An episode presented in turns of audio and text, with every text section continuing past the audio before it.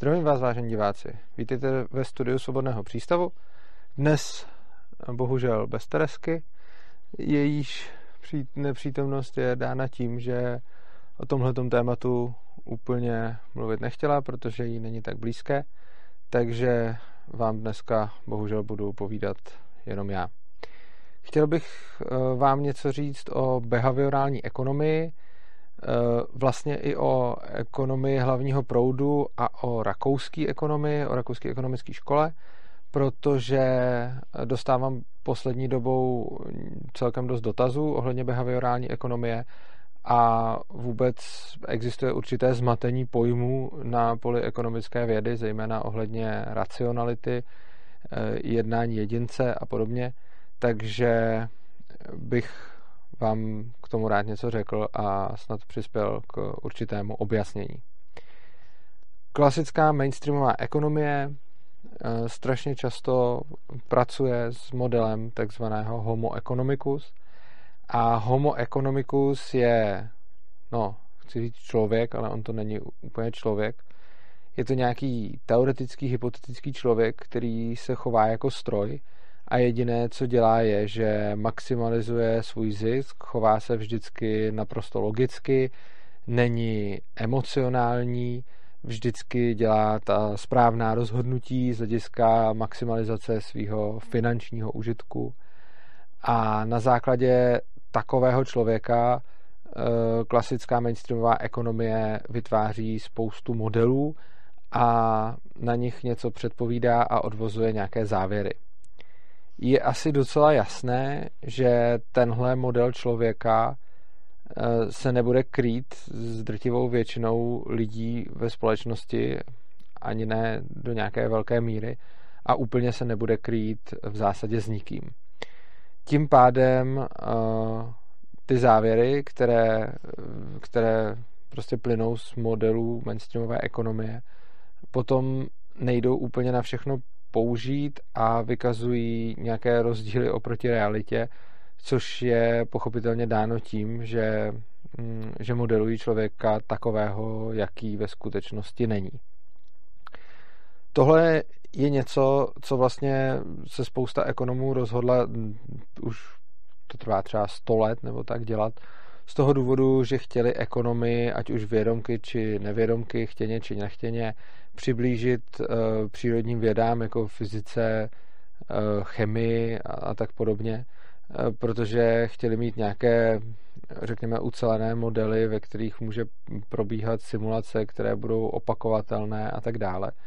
Což je sice zajímavá myšlenka, na druhou stranu s ohledem na to, že ekonomie je věda, která popisuje lidské chování, tak z principu nemůžeme dosáhnout podobných výsledků jako třeba ve fyzice, která eh, mapuje prostě nějaký svět neživých objektů nebo i živých, ale prostě takových, který, eh, je, kteří prostě fungují pořád stejně nebo stejně na základě nějakých parametrů a pravidel což pro lidi neplatí, protože lidi, chova, lidi se chovají různě, jsou impulzivní, jsou emocionální, což mimo jiné znamená, že stejný pokus se eh, nemusí vždycky dát zreplikovat se stejným výsledkem, právě proto, že to může záviset na chování lidí, které je do značné míry nepredikovatelné.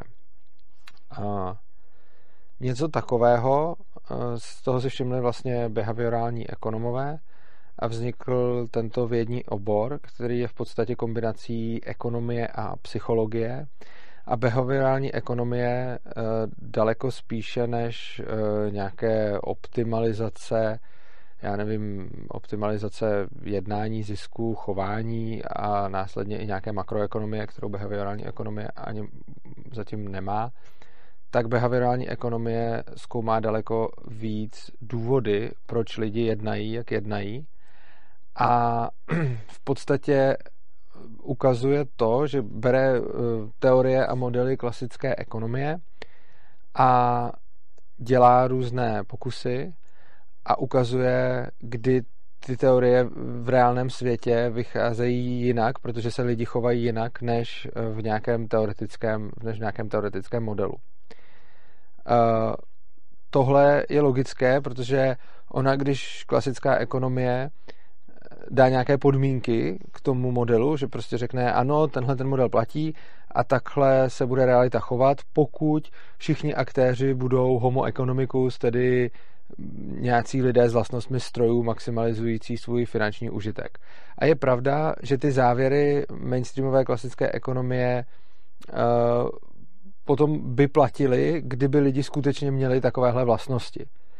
Jenomže to zjednodušení je vlastně příliš hrubé, což znamená, že behaviorální ekonomové eh, dělají to, že testují ne na homo economicus, ale na reálných lidech závěry eh, klasické ekonomie a poukazují na jejich nedostatky, kdy se výsledky nějaké té teorie až příliš liší od reality.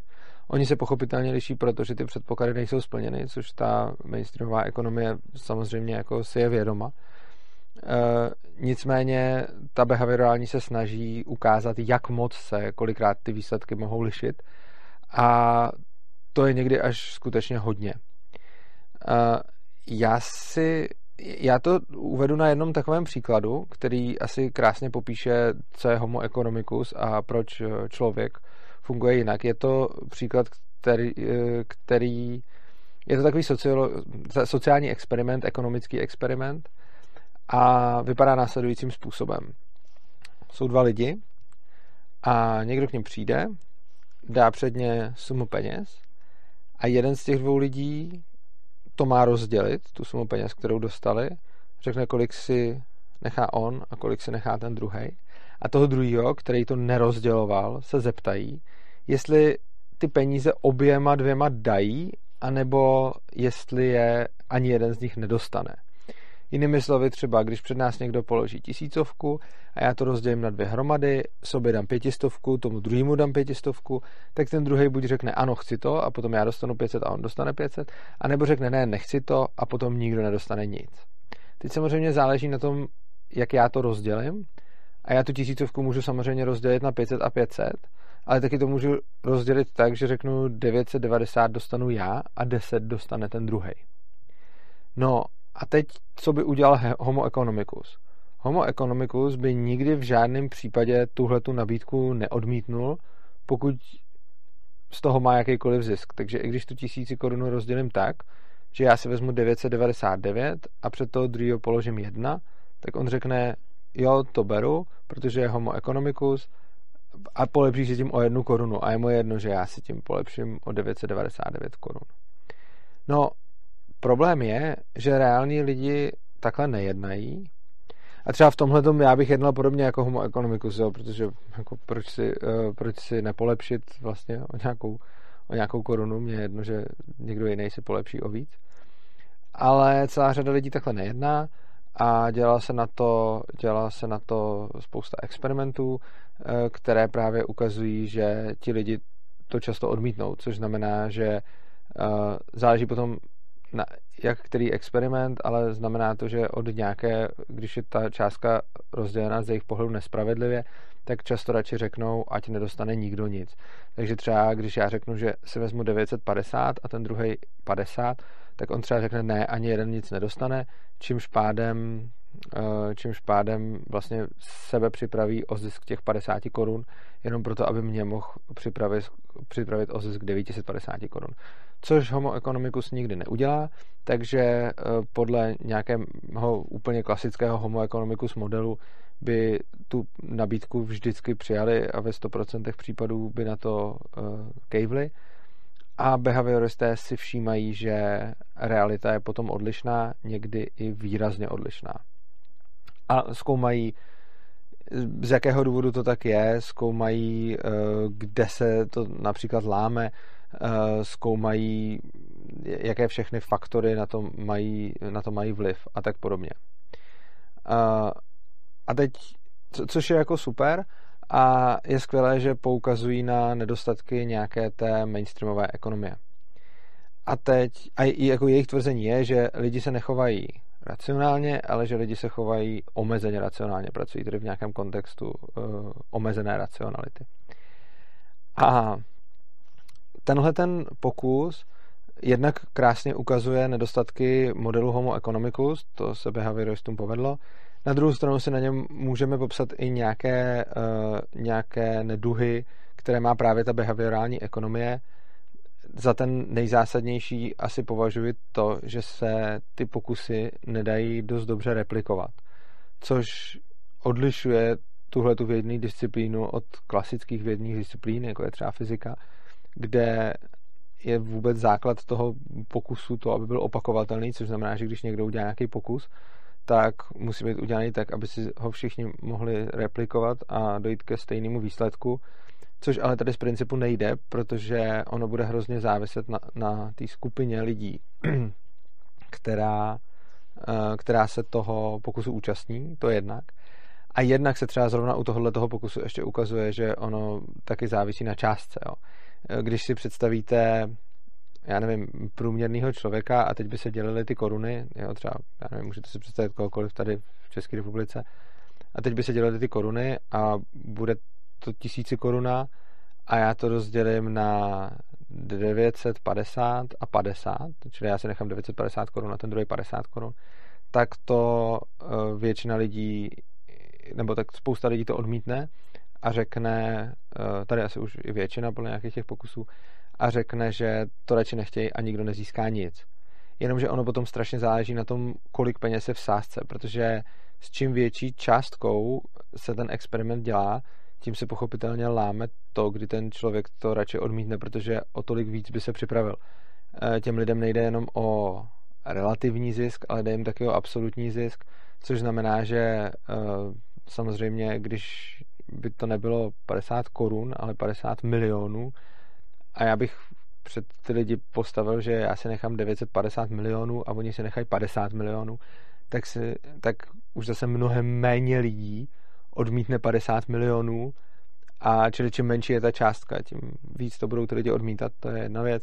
A druhá věc je, že samozřejmě záleží na té skupině, protože eh, v závislosti na tom, jakou zvolíme eh, tu demografickou, demografickou skupinu, tak v závislosti na tom eh, nám ten pokus bude, nám ten pokus bude různě vycházet. Krom toho samozřejmě to může ovlivňovat lecos, nálada ve společnosti, momentální bohatství a tak dále a tak dále. Což znamená, že ty pokusy jsou neopakovatelné. Na druhou stranu nebo tak jsou, dají se zopakovat, ale mohou být po každé jinak a to, že to vyjde jinak, až tak moc nic neznamená a nespochybňuje to ten, nespochybňuje to ten předchozí pokus, ale to si myslím, že byť je to nějaká nevýhoda, tak je to na druhou stranu asi docela přirozená vlastnost s ohledem na to, že ekonomie je právě věda o lidském jednání a vzhledem k tomu, že to lidské jednání není úplně predikovatelné, tak je pak jasný, že ty pokusy nemůžou, že ty pokusy nemůžou dopadnout po každý stejně.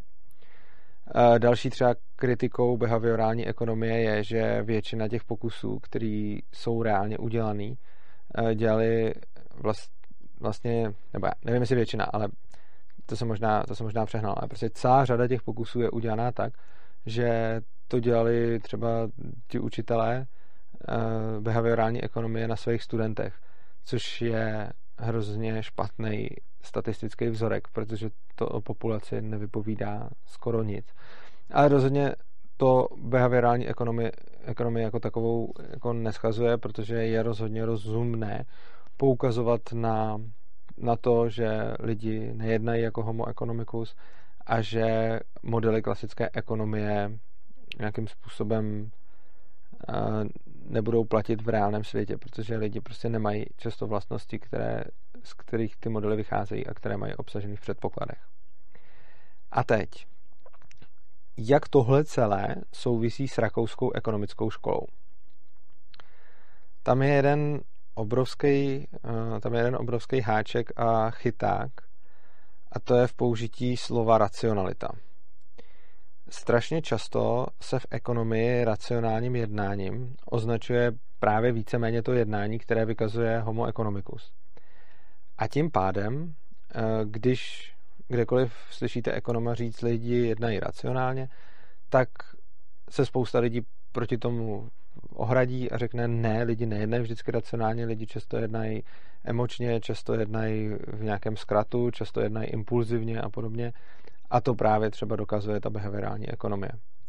Což je v pořádku, Na druhou stranu problém je v tom, že rakouská ekonomická škola, což je ekonomická škola, z které vycházím já, z které vychází vůbec jako anarchokapitalističtí autoři a která je jedním vlastně z pilířů anarchokapitalismu, tak rakouská ekonomická škola začala používat slovo racionálně, řekněme, ve významu, který mu většina lidí nepřisoudí. Já tohleto považuji za celkem nešťastné vzhledem ke komunikaci. Na druhou stranu, když to slovo začali tehdy používat, což bylo prostě na přelomu 19. a 20. století, eh, pro něco, co docela jasně nadefinovali, tak eh, pravděpodobně nemohli vědět, eh, co budou vytvářet mainstreamoví ekonomové ve 20. století. Přesto výsledkem je často komunikační šum a nedorozumění. Mises úplně krásně vysvětluje, co rakouská ekonomická škola míní pojmem racionální. A bohužel to není to, co bychom od toho očekávali. Mises totiž říká, že prakticky každé jednání, že každé jednání jedince vede k maximalizaci užitku, což je pravda, pokud užitkem nemyslíme finanční nebo materiální užitek. Také to může být finanční nebo materiální užitek, ale on tím myslí užitek v mnohem širším slova smyslu. On říká, že člověk jedná tak, aby, aby maximalizoval svůj užitek, tak to udělá vždycky to, co si myslí, že povede eh, k nejvyššímu užitku. Samozřejmě se může splést, ale především eh, do toho užitku je započítaná i nefinanční, i nějaké nefinanční benefity. Což znamená, že když se vrátíme třeba k tomu pokusu eh, s tím rozdělováním peněz, tak eh, co nám k tomu řekne mainstreamová ekonomie? Mainstreamová ekonomie nám řekne, pokud se lidi budou chovat racionálně, potom vždycky každý rozdělení peněz každý přijme. Behavioristé nám řeknou, eh, lidi se ale nechovají racionálně, takže strašně často to rozdělení peněz odmítnou. A Mízes by řekl, kdyby žil, lidé se chovají racionálně, často to rozdělení peněz odmítnou a odmítnou ho z důvodu, které on označuje za racionální. A on označuje za racionální to, že ten člověk má vyšší subjektivní míru užitku z toho, že ten druhý ty peníze nedostane, než že on dostane to svoje málo. Mises vlastně tohle označuje za racionální jednání a rakouská škola to slovo bohužel asi takhle používá.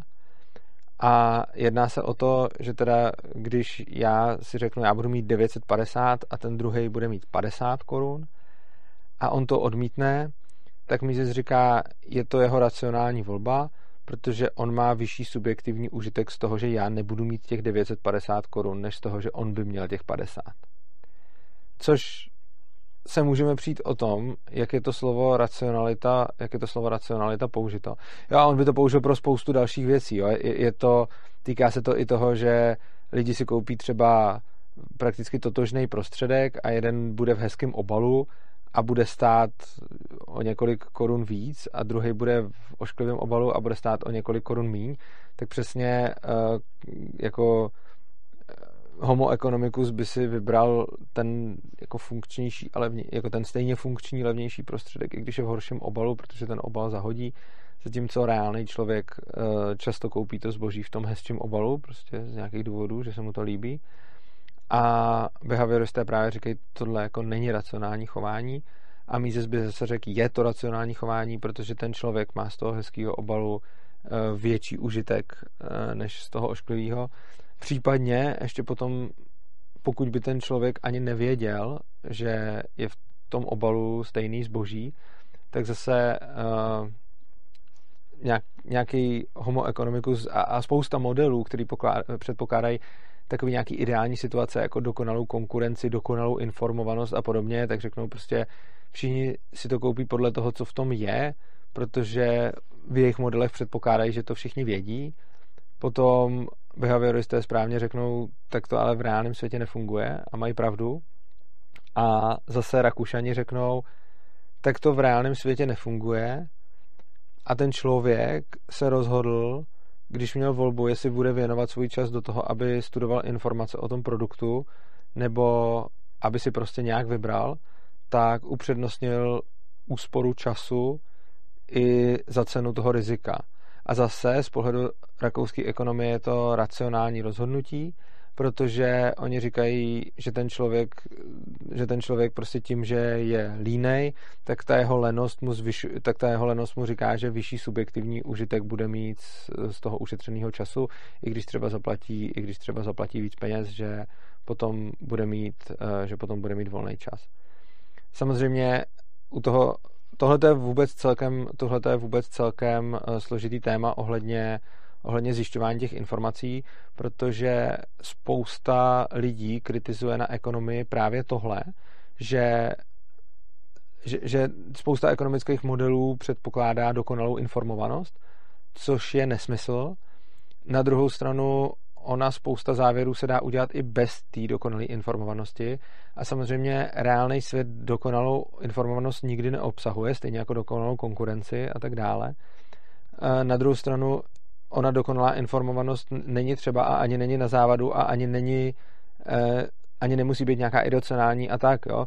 Zase záleží teď, jak použijeme, jak použijeme slovo racionální z hlediska rakouské ekonomiky, z hlediska rakouské ekonomie tam bude, tam bude vždycky racionální, to jsem asi už vysvětlil proč, protože prostě tam každý vědomý jednání je, každý vědomý jednání je racionální,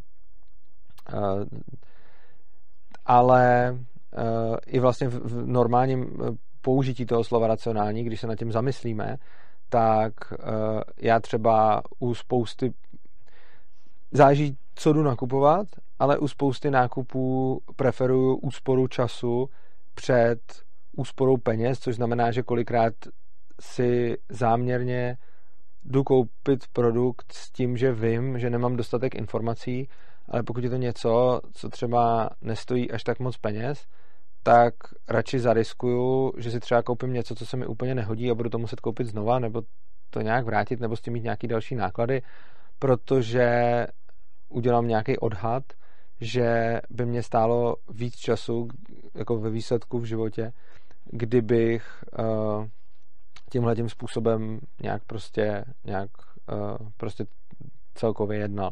Což znamená, že já si tady můžu i z hlediska, a tohle by asi považovali za racionální jednání, jako vlastně asi i homo economicus by možná tohle eh, považoval za racionální jednání, pokud uh, homo economicus by asi takhle jednal, Eh, za předpokladu, že by se nepohyboval v modelu, kde má dokonalou informaci, tam by to už rovnou věděl, ale tam, kde není dokonalá informace, tak je vlastně eh, samozřejmě nutný při získávání každé informace započíst nějaký transakční náklady, který na to získání té informace spotřebu, což je většinou čas.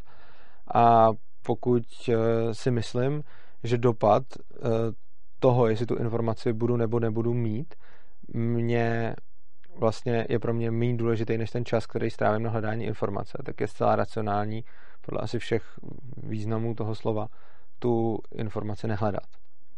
No a teď co s tou racionalitou v případě rakouské ekonomické školy? Spousta lidí řekne, no, jestli máte racionalitu nadefinovanou nějak takhle, tak je to v zásadě ochcávka a pokud za racionální jednání považujete vlastně každý jednání, tak to jste si tu práci výrazně usnadnili. Omyl.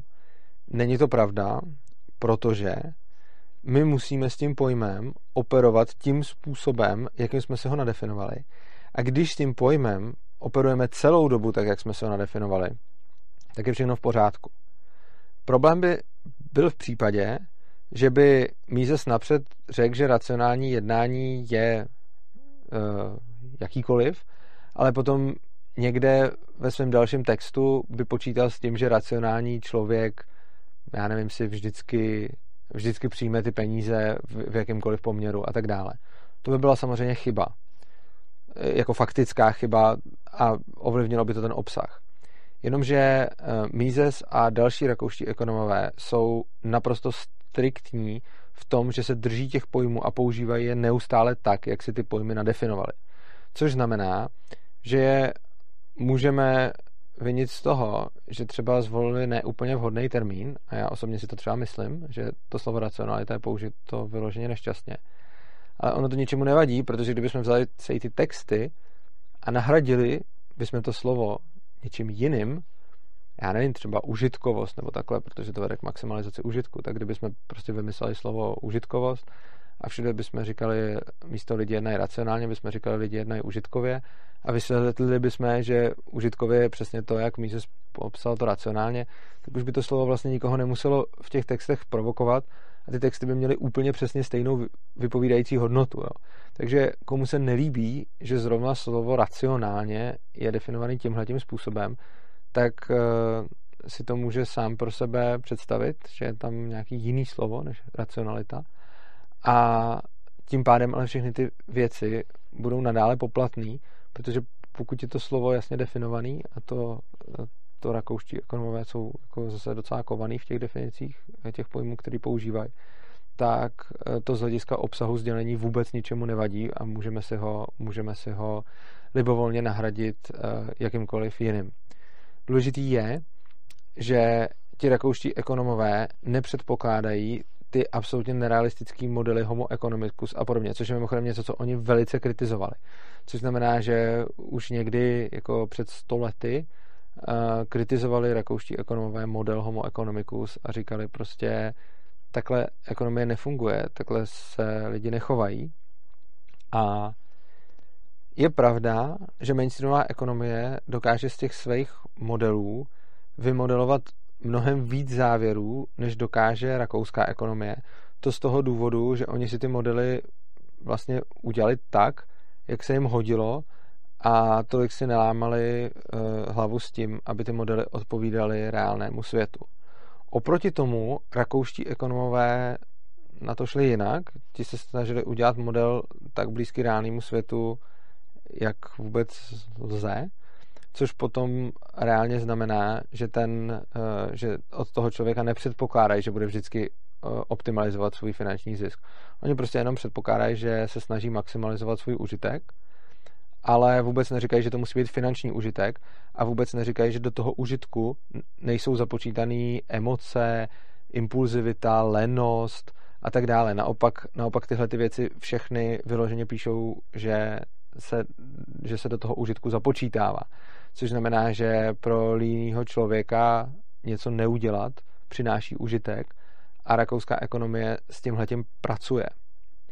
Což má potom skvělý dopady na jejich závěry, protože oni, když mají takhle nízký uh, předpoklady na chování člověka, byť tomu říkají racionální chování, ale to teď nechme stranou, tak oni vlastně, ať se ten člověk zachová jakkoliv, ať se zachová racionálně ve smyslu homo economicus, nebo racionálně ve smyslu rakouské ekonomické školy, ať už se zachová tak, že si koupí zboží jenom proto, že se mu zrovna chtělo, ať už se zachová tak, že si to důkladně skalkuluje, ať už se zachová tak, že jde jenom tak utrácet peníze, který pořádně ani nemá a někde si je půjčil, ať už si to pořádně spočítá a je finančně zodpovědný, tak všechny tyhle ty modely jednání zapadají do všech teorií rakouské ekonomické školy, což je vlastně krásný, protože ono potom tímhletím způsobem, i když třeba behavioristé ukážou, že nějaký model mainstreamové ekonomie je vlastně vadný, nebo vadný, ten, no, je, je vadný v tom smyslu, že se nepodobá reálnému světu, takže zjistí, že lidi se prostě nebudou chovat tak, jak předpokládá mainstreamová ekonomie a na základě toho ten model nějakým způsobem změní. Tak skvělý na uh, rakouské ekonomii je, že ono jí to vůbec nějak neovlivňuje, protože ta rakouská ekonomie nepředpokládá, že by se ty lidi chovali nějak, jako že by maximalizovali svůj zisk, nebo že by nepodléhali reklamě a tak dále. Jo, jedna třeba z věcí, o kterých behavioristi hodně mluví, je nějaká teorie volby a oni vlastně ukazují, že když si lidi mají zvolit mezi jednotlivými možnostma, tak nezáleží jenom na tom, nezáleží jenom na tom, jaký jsou to možnosti, ale hodně záleží na tom, jak jsou ty možnosti prezentovány. Často třeba záleží na tom, v jakém pořadí jsou jim ty možnosti prezentovány. Což znamená, že ten člověk může stát před výběrem prostě pěti možností a v závislosti na tom, v jakém pořadí mu těch pět možností předestřeme, tak se může měnit to, kolik lidí si vybere kterou z těch možností. Což je samozřejmě dobrý point a je dobře, že na něco takového behavioristé poukazují, byť pomocí svých experimentů, které se nevždy dají úplně pořádně replikovat, ale řekněme, že do nějaké míry ano a že prostě jasně máme jako když se ten experiment udělá na dostatečně jako dobrých datech a na dostatečně odlišných demografických skupinách a zopakuje se dostatečně krát na dostatečném počtu lidí, tak si myslím, že i to opakování toho pokusu bude vycházet plus minus stejně, byť jako nejsme ve fyzice, ale, ale prostě dojdeme k nějakým výsledkům, který můžeme, který můžeme označit za použitelný. Nicméně nic z tohohle žádným způsobem vůbec nenabourává nic z toho, co tvrdí rakouská ekonomie, protože rakouská ekonomie vůbec nepředpokládá nic o tom, kterou tu volbu a ani proč si ten člověk zvolí. Ona jenom předpokládá, že si zvolí tu volbu, od který on sám očekává, že povede k maximalizaci jeho užitku. Ono je samozřejmě možný, že se v tom mílí a i s tímhle Rakoušani počítají a ono je samozřejmě možný a vůbec to nějak nevylučuje závěry rakouské ekonomie, že třeba jenom na tom, jak jsou ty možnosti odprezentovány nebo v jakém pořadí, to ovlivní volbu těch lidí a rakouská ekonomie to prostě vysvětlí tím způsobem, že řekne mm, to, co ten člověk bude považovat za volbu, která mu přinese největší užitek, je hold závislý i na tom, eh, v jakém pořadí nebo kdy a jak mu ta volba byla prezentována. A samozřejmě rakouská ekonomie počítá i s tím, že ten člověk může udělat volbu a následně zjistit, že, uh, že to, že, že jako s novýma informacemi, který časem získal, může zjistit, že by tu volbu udělal jinak, kdyby před ní stál znovu s těma informacemi. Ale přesně s tím se rakouský ekonomové právě vypořádávají a říkají, že je to jiný stav, že prostě ten člověk neměl nějaký informace a tak jednal nějakým způsobem a když potom získal víc informací, tak svůj závěr přehodnotil. Samozřejmě i to, jakým způsobem prezentujeme možnosti volby, v jakém pořadí a podobně, uh, pořád vytváří nový a nový situace a vzhledem k tomu, jak lidský mozek uchovává a zpracovává informace, tak uh, se prostě liší to, jak, ty, jak, se na ty, jak se na ty možnosti potom, jak se na ty možnosti potom lidi dívají. Což ale, což teda může nabourávat spoustu modelů mainstreamové ekonomie, ale žádným způsobem to nenabí, nenabourává modely rakouské ekonomie, kteří, eh, které eh, jako přesně s tímhle počítají, zejména proto, že to jakoby neřeší. Vztah rakouský a behaviorální ekonomie je poměrně zajímavý.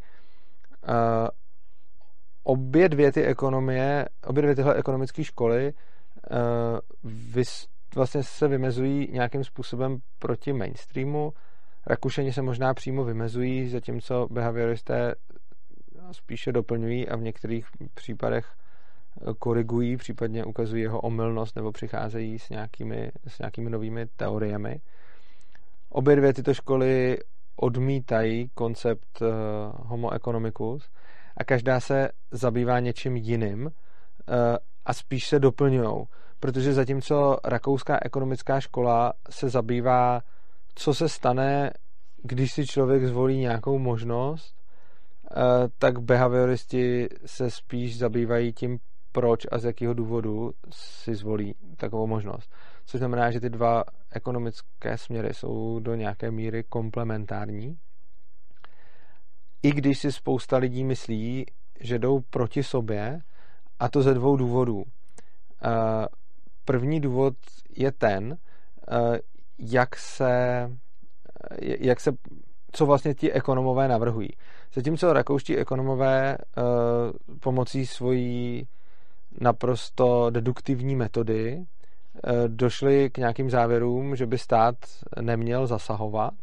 A to je taky vlastně velký rozdíl mezi těmito ekonomickými školami, zatímco rakouská ekonomická škola je čistě deduktivní a experimenty bere pouze jako něco, co, co by mohlo třeba jako vyvracet nebo nějaké, nějaké teorie nebo po, poukazovat na nějaké chyby.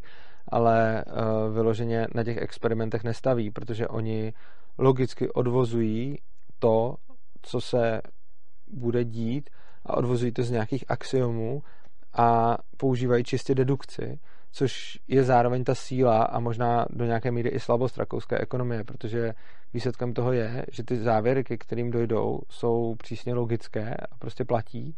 Na druhou stranu dochází k trochu slabě, slabším závěrům, protože toho, než, než jiné ekonomické školy, protože toho nemůže odvodit tolik.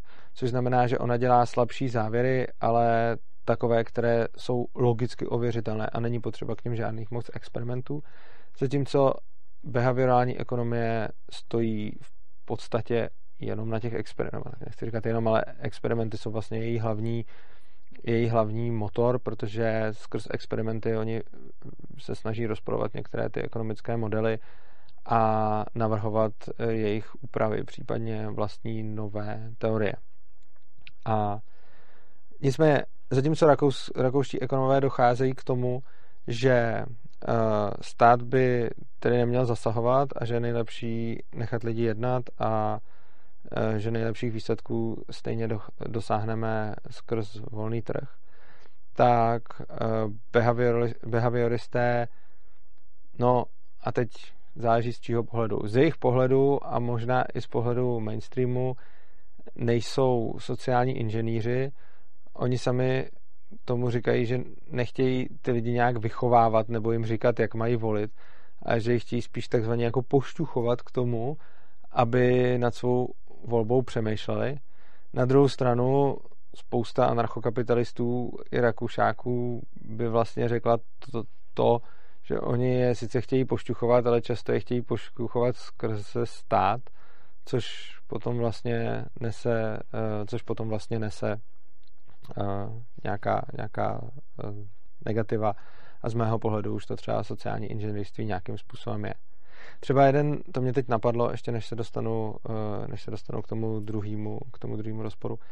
E, ještě mě teď napadlo je jeden takový zajímavý model nebo příklad, na kterém behavioristi lecos ukazují, a to je, že se hodně liší to, když má nějaké důchodové připojištění platit zaměstnavateli zaměstnavatel a teď záleží, jak je to nastaveno.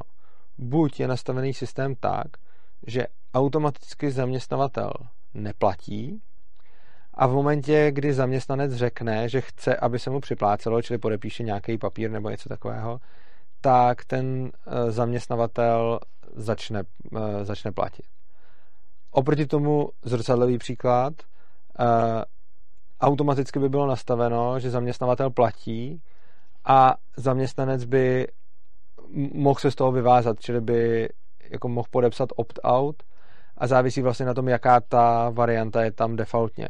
Jaká ta varianta je tam z počátku, že vlastně v jednom případě je to neplatí se, ale platí se těm, který jako, do základu se neplatí, ale když si někdo řekne, tak se platí. A druhá možnost je do základu se platí a když si někdo řekne, tak se neplatí. No a ukazuje se, že tyhle ty dva modely potom vykazují o dost rozdílné výsledky, což znamená, že pochopitelně spousta lidí si tam nechá tu defaultní volbu a nezmění si ji, a to bez ohledu na to, jaká je. Z toho behavioristé ukazují, ha, lidi se nechovají racionálně, protože přece je racionální buď to pojištění chtít nebo nechtít, a ne si ho tam nechat v závislosti, mm, v závislosti na v závislosti na tom, co tam bylo nastaveno původně. A Rakušani by to viděli jinak, ty by řekli, že jednají racionálně, protože maximalizují svůj užitek. A já osobně bych k tomu jako dovysvětlil, jednají racionálně, maximalizují svůj užitek a do něj zahrnují i úsporu času z toho, že by museli zjišťovat, co se vlastně děje, že by museli zjišťovat, co všechno to obnáší, že by to museli nějakým způsobem nastudovat, že by se do toho museli pustit a potom udělat nějaký to rozhodnutí.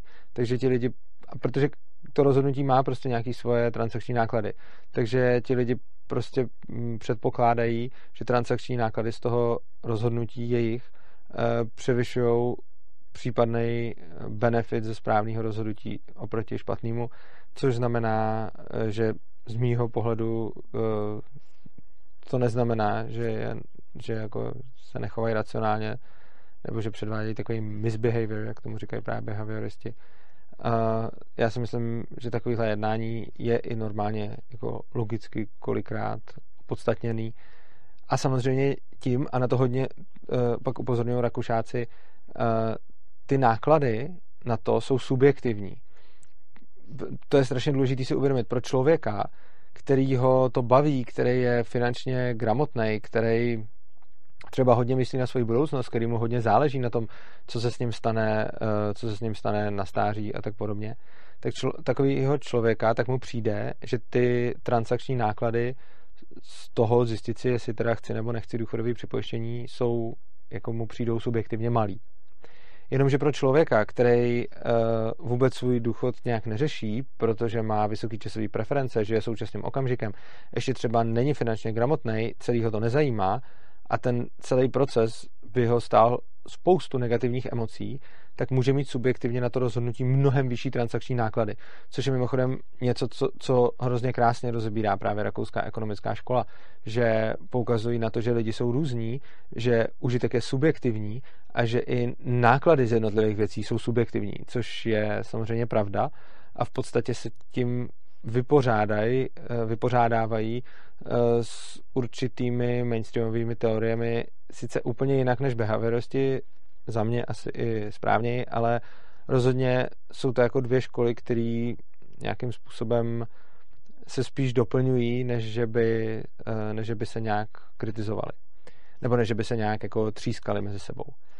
Což, tím se dostávám k tomu druhému důvodu, proč si lidi často myslí, že uh, vlastně behavioristi jsou v opozici k rakouské ekonomické škole. Samozřejmě těma závěrama, kdy jedni říkají laissez-faire a druhý říkají stát by měl pošťuchovat lidi, aby se rozhodovali líp, tak samozřejmě to jsou jako různé závěry, ale uh, je to často právě kvůli nepochopení toho slova racionalita, uh, protože když Rakušák řekne člověk jedná racionálně a maximalizuje tím svůj užitek, tak behaviorista řekne, ne, to není pravda a tady jsou důkazy, proč to není pravda, jenomže on tím slovem racionalita a užitek myslí něco jiného než ten Rakušák.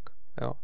Takže na tohleto je třeba si dávat pozor a je třeba nad tím přemýšlet, že vlastně jeden řekne větu člověk jedná racionálně, druhý řekne, to člověk nejedná racionálně.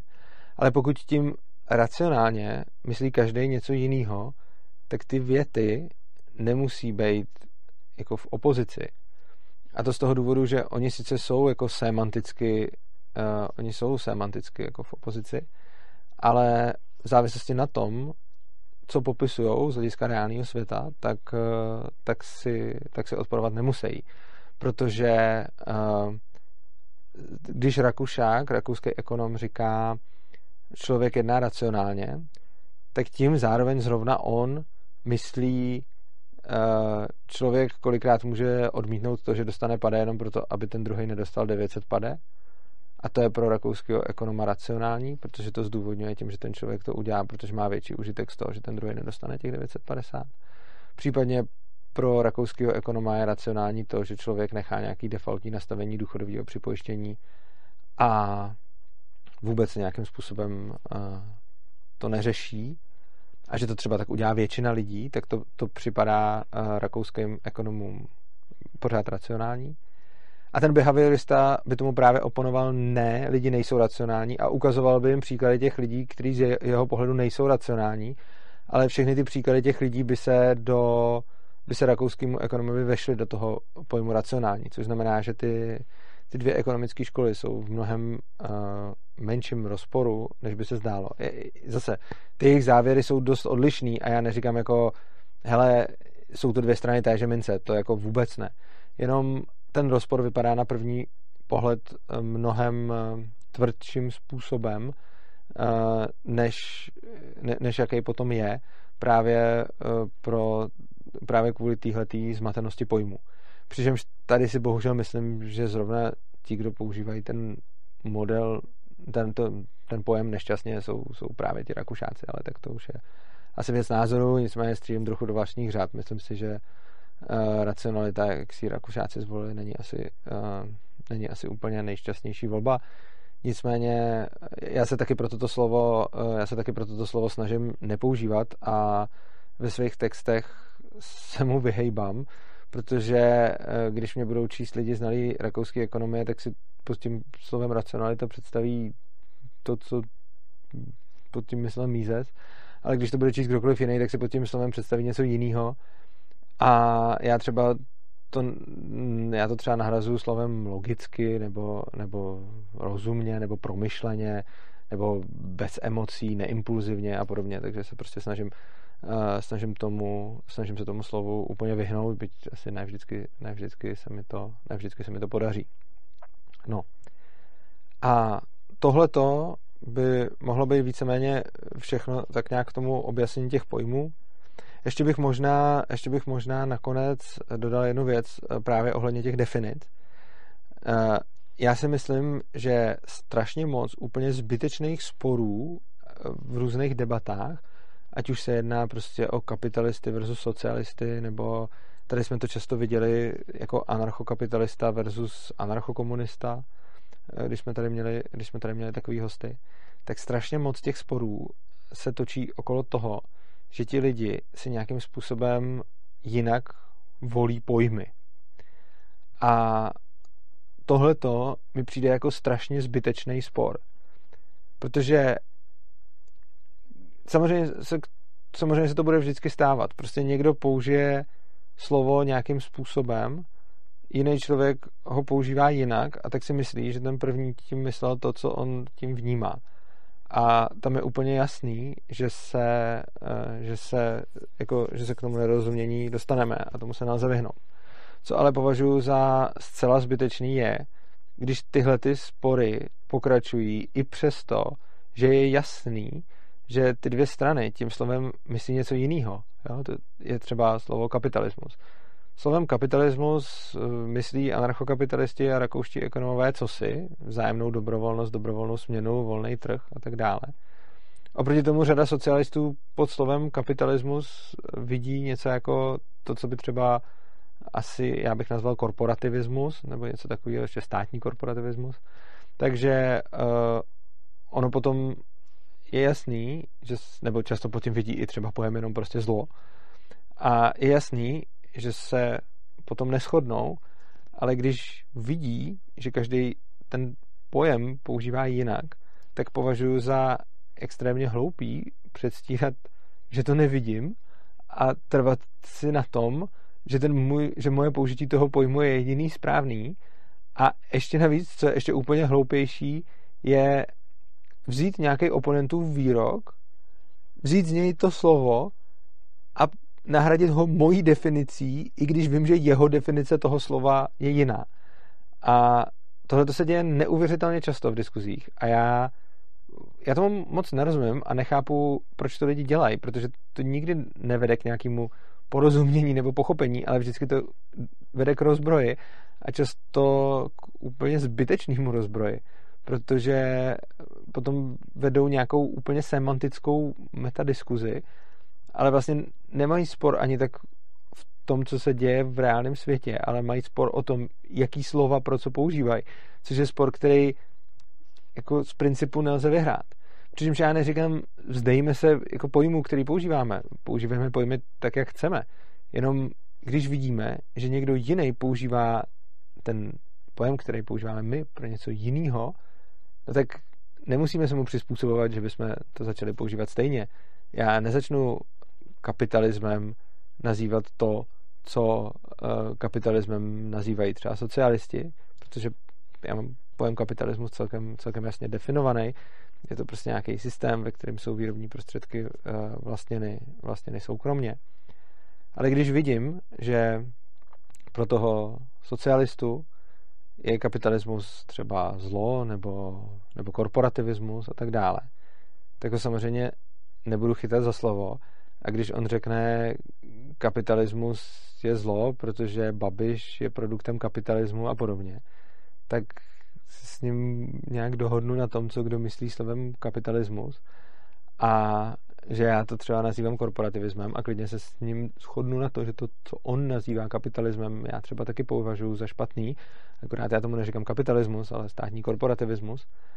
A někam se můžeme dostat, můžeme se něčím obohatit a ta debata se může někam pohnout, ale pokud on řekne kapitalismus je zlo a já mu na to řeknu není zlo, když dva lidi vzájemně dobrovolně obchodujou. No, tak to je sice hezký, že jsem se takhle vymezil a je sice hezký, že jsem nějakým způsobem jako oponoval. Na druhou stranu, jako k čemu ono to bylo. Já jsem, on řekl, že něco je zlo a já jsem mu řekl, že něco jiného není zlo, o čem on ani nemluvil, čímž pádem to povede jenom k nějakému úplně nesmyslnému kleši. Proč o tom mluvím? Uh, protože k podobně nesmyslným klešům často dochází právě z hlediska použití slova racionalita teoriích rakouské ekonomické školy a často zastánci uh, behaviorální ekonomie uh, se právě navážejí, oni se navážejí často do mainstreamu, což jako chápu a má to smysl, ale hrozně často neznají dost dobře rakouskou ekonomickou školu, čili se do ní navážejí taky, protože oni si myslí, že ty pojmy, které používají Rakušáci, jsou ty samé pojmy, které používá ten mainstream, uh, což není pravda. Takže uh, zaprvé, pokud uh, byste měli nějaký spor s behavioristy, tak, tak se můžete inspirovat v tomhle videu třeba se zamyslet nad tím, jak s nimi mluvit, nebo co jim vysvětlit, případně jim to video pustit. Podobně jako když někdo bude říkat, hele, lidi nejednají racionálně, protože mají emoce, tak samozřejmě jako je, to, je, je to pravda, lidi mají emoce a nejednají vždycky jako v souladu s logikou, protože jsou impulzivní a podobně. Ale je třeba jim říct jako OK, tak rakouský ekonomové nazývají to tohleto, jako, tohleto jednání racionálním, což bohužel strašně moc lidí uh, řekne, no tak to je úplně špatná ekonomická škola. Jestliže pro ně je racionální to, že někdo úplně zbytečně rozhazuje peníze, který ani nemá, tak eh, to už samo o sobě znamená, že je to prostě jako špatný. Bohužel se těmhle těm lidem hrozně těžko vysvětluje, že jenom proto, že je nějaký slovo použito tak, jak ho oni zrovna nepoužívají, to neznamená, že ty závěry nemusí platit. Oni ty závěry platí, ale zase platí jenom pro... Zase, když v tom závěru je to slovo racionální, tak je třeba se podívat na to, na to co, tím, co tím bylo původně myšleno a ta rakouská ekonomie v tomhle konzistentní je. Což znamená, že asi dobrý, s čím já mám zkušenosti těm lidem poradit, hele, tak ne, nebudeme bazírovat na tom slovu racionalita, klidně ho si můžeme představit, že tam jako není a že se to nahradí nějakým jiným slovem, třeba ta užitkovost a pak se o tom můžeme bavit dál a já se pak snažím třeba to slovo nepoužívat, abych, abych zbytečně jako protistranu neprovokoval, pokud si chceme něco předat. Tak jo? Já vám eh, moc děkuju, že jste tady se mnou vydrželi až do konce, i když jste neměli dneska pohled tady na Teresky krásu a je tady místo ní prázdná židle.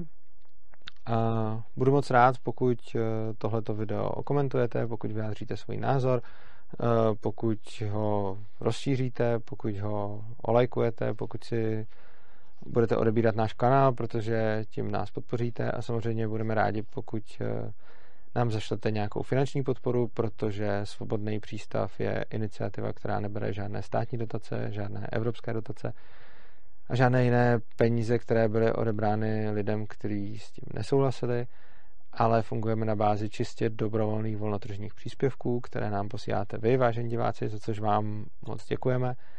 A chcete-li, tak se můžete podívat dolů pod video, kde eh, uvidíte, jakým způsobem nám můžete za tenhle ten pořad přispět.